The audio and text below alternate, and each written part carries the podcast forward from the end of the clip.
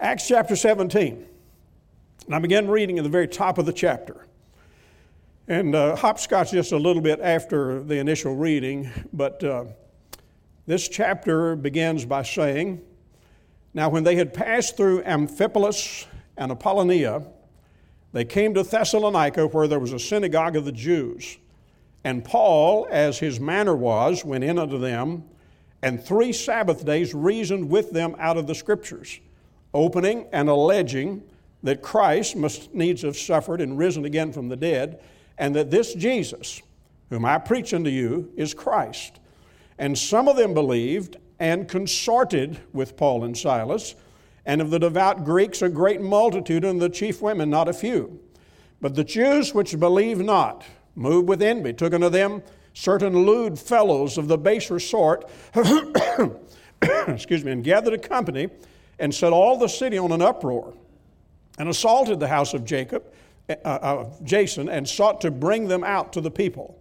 And when they found them not, they drew Jason and certain brethren unto the rulers of the city, crying, These that have turned the world upside down are come hither also whom Jason hath received, and these all do contrary to the decrees of Caesar, saying, There is another king, one Jesus. They got that right. And they troubled the people and the rulers of the city when they heard these things, and when they had taken security of Jason and of the other, they let them go. Now, there are additional things here, and I'll mention some of it uh, here in the next uh, little bit. But uh, this chapter is set in the country of Greece the nation of Greece. In fact, if you wanted to outline the chapter, it outlines very easily by the geography that it notes. The first uh, nine verses are set in Thessalonica. The verses 10 through 14 are set in uh, the city of Berea, and then verses 15 through 34 in Athens. So you can geographically outline the chapter Thessalonica, Berea, and Athens. Now, it's been my privilege to be in Greece a number of times. In fact, I've been there 12 different times in years past. Um, anywhere from a day to two, three, or four days at a time, probably all total, maybe a month that I've spent there in Athens and the surrounding area. I've been to Thessalonica more than once. I've been to Athens every time uh, in those trips. I have not been to Berea. But uh, I can tell you something about the nation of Greece. What we read here in the book of Acts reveals very clearly that it was then a pagan, really an ungodly nation. And I can tell you from having been there in the past years, in my own lifetime, it is still a very paganistic nation. It is not, in any sense of the word, like uh, what we would think that it ought to be. And whenever we see that paganistic, heathenistic flavor of things that the chapter lays out, um, the critics, the folks who got upset, those fellows of the baser sort and others, they came and in verse 6 they said, uh, Hey, these guys have upset things, they, they have turned things wrong side out. In other places, we've heard about what they do when they show up. When they come to town, we've heard things get in an uproar and they, they are setting, they are upsetting things. They're turning our world upside down. And they're doing that right here as well. Now, that tells me something about these people. They thought they were right side up. They thought they were. But when Paul and Silas and their entourage of Christian workers, whenever, whenever they showed up and began to preach what is in verse 19, the critics call this new doctrine, talking about Christ and so forth, uh, and getting out the gospel to them, that upside down world that they thought was right side up got so upended that they uh, turned on Paul and Silas. And, uh, you know, when you start moving things and moving it in the right direction and thinking thing, uh, uh of shaking things up, uh, it does draw the ire and the hostility of uh, folks that are not on board with you. And yet, Paul and Silas, they did what they did here, and they did it, I mean, without a lot of things that you and I think we have to have. They didn't have men. Uh, I mean, they didn't have the media, probably not very much money and machinery. I mean, they lot they did not have, and yet they were upsetting and uprooting that world. I mean, dirt, trash, garbage, and all. it was a mess, but you tinker with it even if it is a mess. They'll look at it and they'll say, Well, it's our mess and we like it and we, we think uh, it's what we want. And whenever you tinker with it, then and now, they'll mess with you. And we see it here carefully. Uh, verse uh, 6 there were accusations unfounded, unjust, unreasonable accusations. Verse 5 there were assaults, physical violence, uh, just uh, doing things to them to try to uh, beat them down. And then, verse 9, they uh, got the authorities involved. You know, it's much like, uh, let's see, what's it much? Oh, it's much like 21st century America and all that's coming unglued across our nation. Now, Paul and Silas were men of faith, and they were stirred up. They were stirred up because of that, and they were very faithful in what they did in their ministry. And because they were stirred up, they also stirred up things in the city where they came. Even though the city was upside down in its thinking, uh, when it began to hear about right side up, they got stirred in the wrong way, and the fruitfulness of Paul and Silas stirred that opposition. So, upside down, some of them were getting right side up, and uh, some of the ones that were still upside down, they were upset because some of their folks were getting right side up.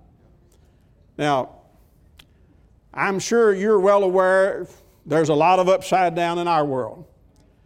But you and I know some things that get it right side up. And we don't have to have rehab programs. Uh, we don't have to have government grants. We, I mean, it's a lot of things we don't have to have. You say, how do we get things right side up? Well, the same way they did in Acts 17.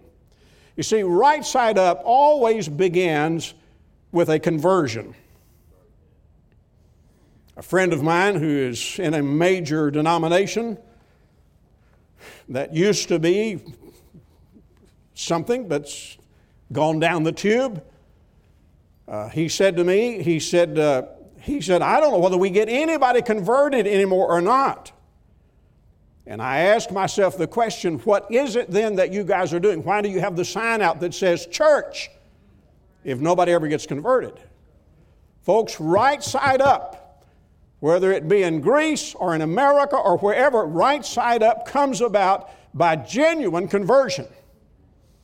And the men like Paul and Silas, who are movers and shakers for God, they themselves are genuinely converted men. That's the reason why they are movers and shakers, and they're focused on getting the gospel out, focused on winning people to Christ.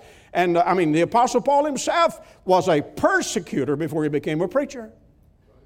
And the result of that is, uh, the, the consequence of his conversion is that he stopped the persecution and got on God's team. Right side up always is by conversion. You can't get your family straightened out like it needs to be. You're not, you're not going to have a long term blessed relationship like you'd like to have at your house unless conversion comes to your address. Second thing that I'll point out to you is that right side up must be by the book. I'm talking about the Bible. God has given us His inspired, inerrant, infallible Word and you and I can, I mean, we can build our life, we can build our family, we can build our business, we can build our church, we can build our schools, we can build our nation, every single thing that is of value to us. God's given us instructions that are authentic, they're accurate, and they ought to be authoritative with us. I mean, just plugging it in where we live. Listen, it's not the vote of the city council that ought to matter with us, but it's what thus saith the Lord. That's where we ought to get hold and build on that. I mean, God has preserved His Word. It's pure, it's powerful, and there's no reason why that you and I can't latch on. I mean, while we live here on earth, why we can't latch on to whatever the wisdom of heaven is. In the Sermon on the Mount, Jesus taught us to pray, Thy will be done on earth as it is in heaven. That tells me we can do it heaven's way if we'll simply listen to what God's given us in His book. And so it all begins with conversion. We begin to build on the things that we get in the book. And, and, and by the way, right side up does bring change. You get converted, you're, you're upside down. You get converted, you're not going to stay that way. The book's going to instruct us, and it will bring change to us, just like uh, two or three instances here in this chapter. Verse 4 says some of them believed, and immediately when they believed, what they do? They consorted with Paul and Silas. It's just another way of saying they got with the preachers. They had a good time. They began to fellowship with the Christian crowd. Right side up does bring change. You say, what's that going to mean for me at my house? It means daddy's going to start coming home at night directly from work. Daddy's going to come home at night. Right side up means that uh, dad and mom are in love with each other. With each other. Uh, right side up means uh, uh, no more stops at the liquor store. Right side up means that um, the grocery money is not going to be wasted on the lottery. right side up. I was pastor in Maryland for a long time. I don't know what they do here, but the lottery up there, a big theme they always had. You got to play to win. I got, I mean, over and over again, I hammered on you. That's a lie, that's a lie, that's a lie. Truth of the matter is, you got to play to lose, which is what most people do who play. You know, a few, a few people get a little something along the way, but most people lose. No, the gro- hey, right side up, the grocery money doesn't get spent on the lottery. Right side up, that porn shop over across town gets closed down. Amen. Right side up, HBO is off limits now, even if it is in your house. On your cable package, HBO is not something you park on when right side up takes hold at your place. Right side up, oh, oh, listen, I'm feeling it. Right side up, can I quote something a little bit out of context and apply it here? Right side up means out in town, you're going to be fully clothed and in your right mind. Amen. I just felt good about that. Right side up, dear friends, that old foul mouth is no longer vulgar and profane when you get right side up. I've heard several guys say, in fact, I heard a guy say just uh, a week or week and a half ago, right here in Florida. I heard a guy say, he got saved and lost half of his vocabulary. Foul mouth goes away when right side up takes hold. Right side up, those dishonest deals at the business go away. And folks, right side up is going to put you at odds with a bunch of stuff. Right side up, the ACLU, the networks, political correctness, the woke culture, the council, cancel culture, all that liberal crowd, religiously and politically, all of that. You're going to be at odds with that when right side up takes hold. Right side up can come. Listen, it can happen. It can happen in Florida. It can happen in Ocala. It can happen at your house. You say, How is it going to be happening? It will come when it's engineered by supernatural might. The Bible makes very clear here in this passage these folks had religion, but the Apostle Paul said to them, You're worshiping some God that you don't know and can't be known. In fact, was, didn't exist. But he said, I'll introduce you to somebody who does exist and somebody you can know. Far too many people across America are putting reformation, this is going to reform, we're going to try to straighten up. Folks, that's nothing more than a band aid. Nothing more than a band aid. What we need is not to reform, but to be regenerated. That's the cure. All starts back at point number one with conversion. Religion is a mere surface issue, it's redemption that creates a new heart. And that's what we need that new heart that only God can create.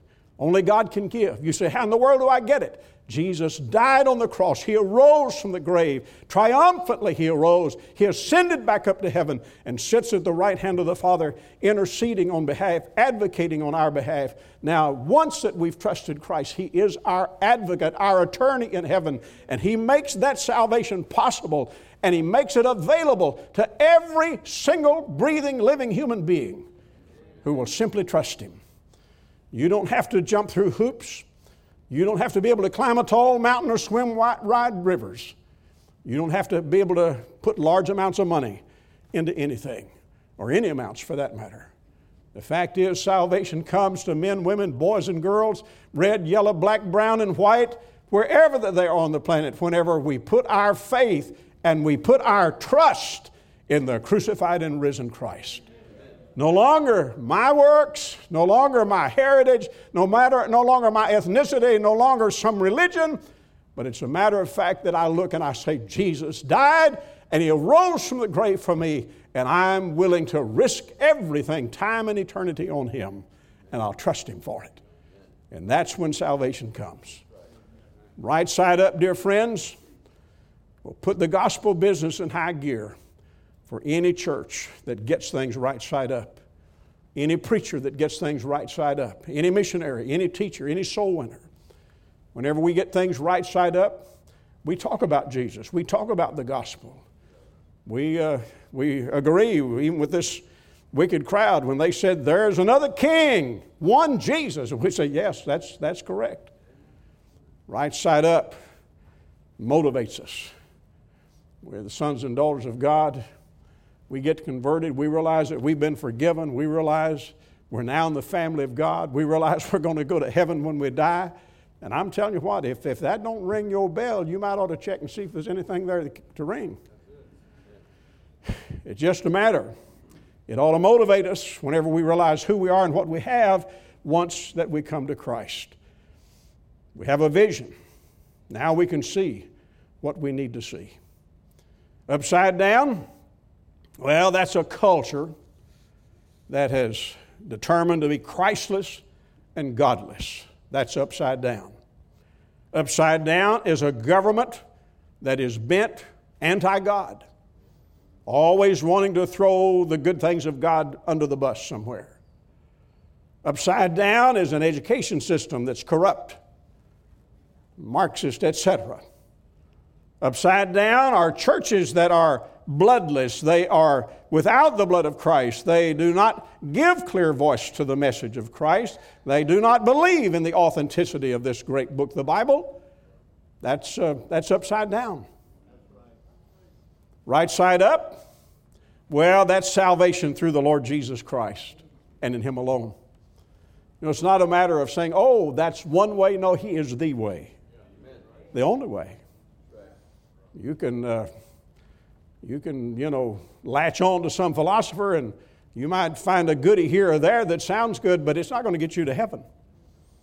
You'll die and go to hell, sure as the world, if you do that. You don't make a place for Christ and give him, give him the faith that he deserves.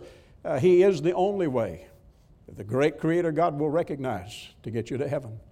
Right side up is salvation through the Lord Jesus. Right side up means finding a good, solid church like Central Baptist Church and just getting there and getting in. And uh, as uh, our brother made the point, Brother Lloyd made the point uh, so clearly a little while ago, you know, uh, just, uh, man, get on board and, you know, help, help with whatever's going on, you know, be a part of it, be, be what you can be. And uh, salvation, I mean, it just means church.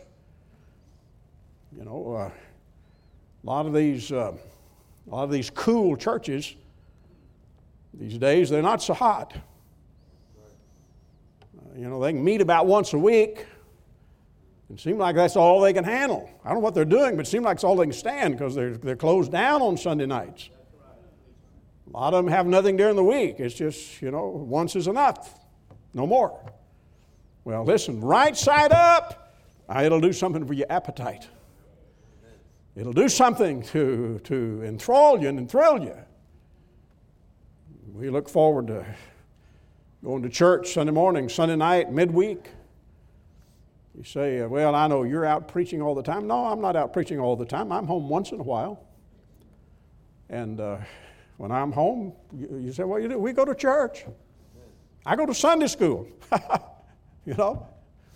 Uh, you say, Well, why you go? You're just uh, you know, trying to, hey, listen, I, I, have been doing that for, oh, I don't know, 800 years or so. And I've got a hunger for it. It's not what somebody makes me do, it's what I want to do. And, and I don't want to lose that hunger. Right side up. When things are right side up, you're not always trying to trim back, you're trying to see what more can you do. Right side up is baptism by immersion.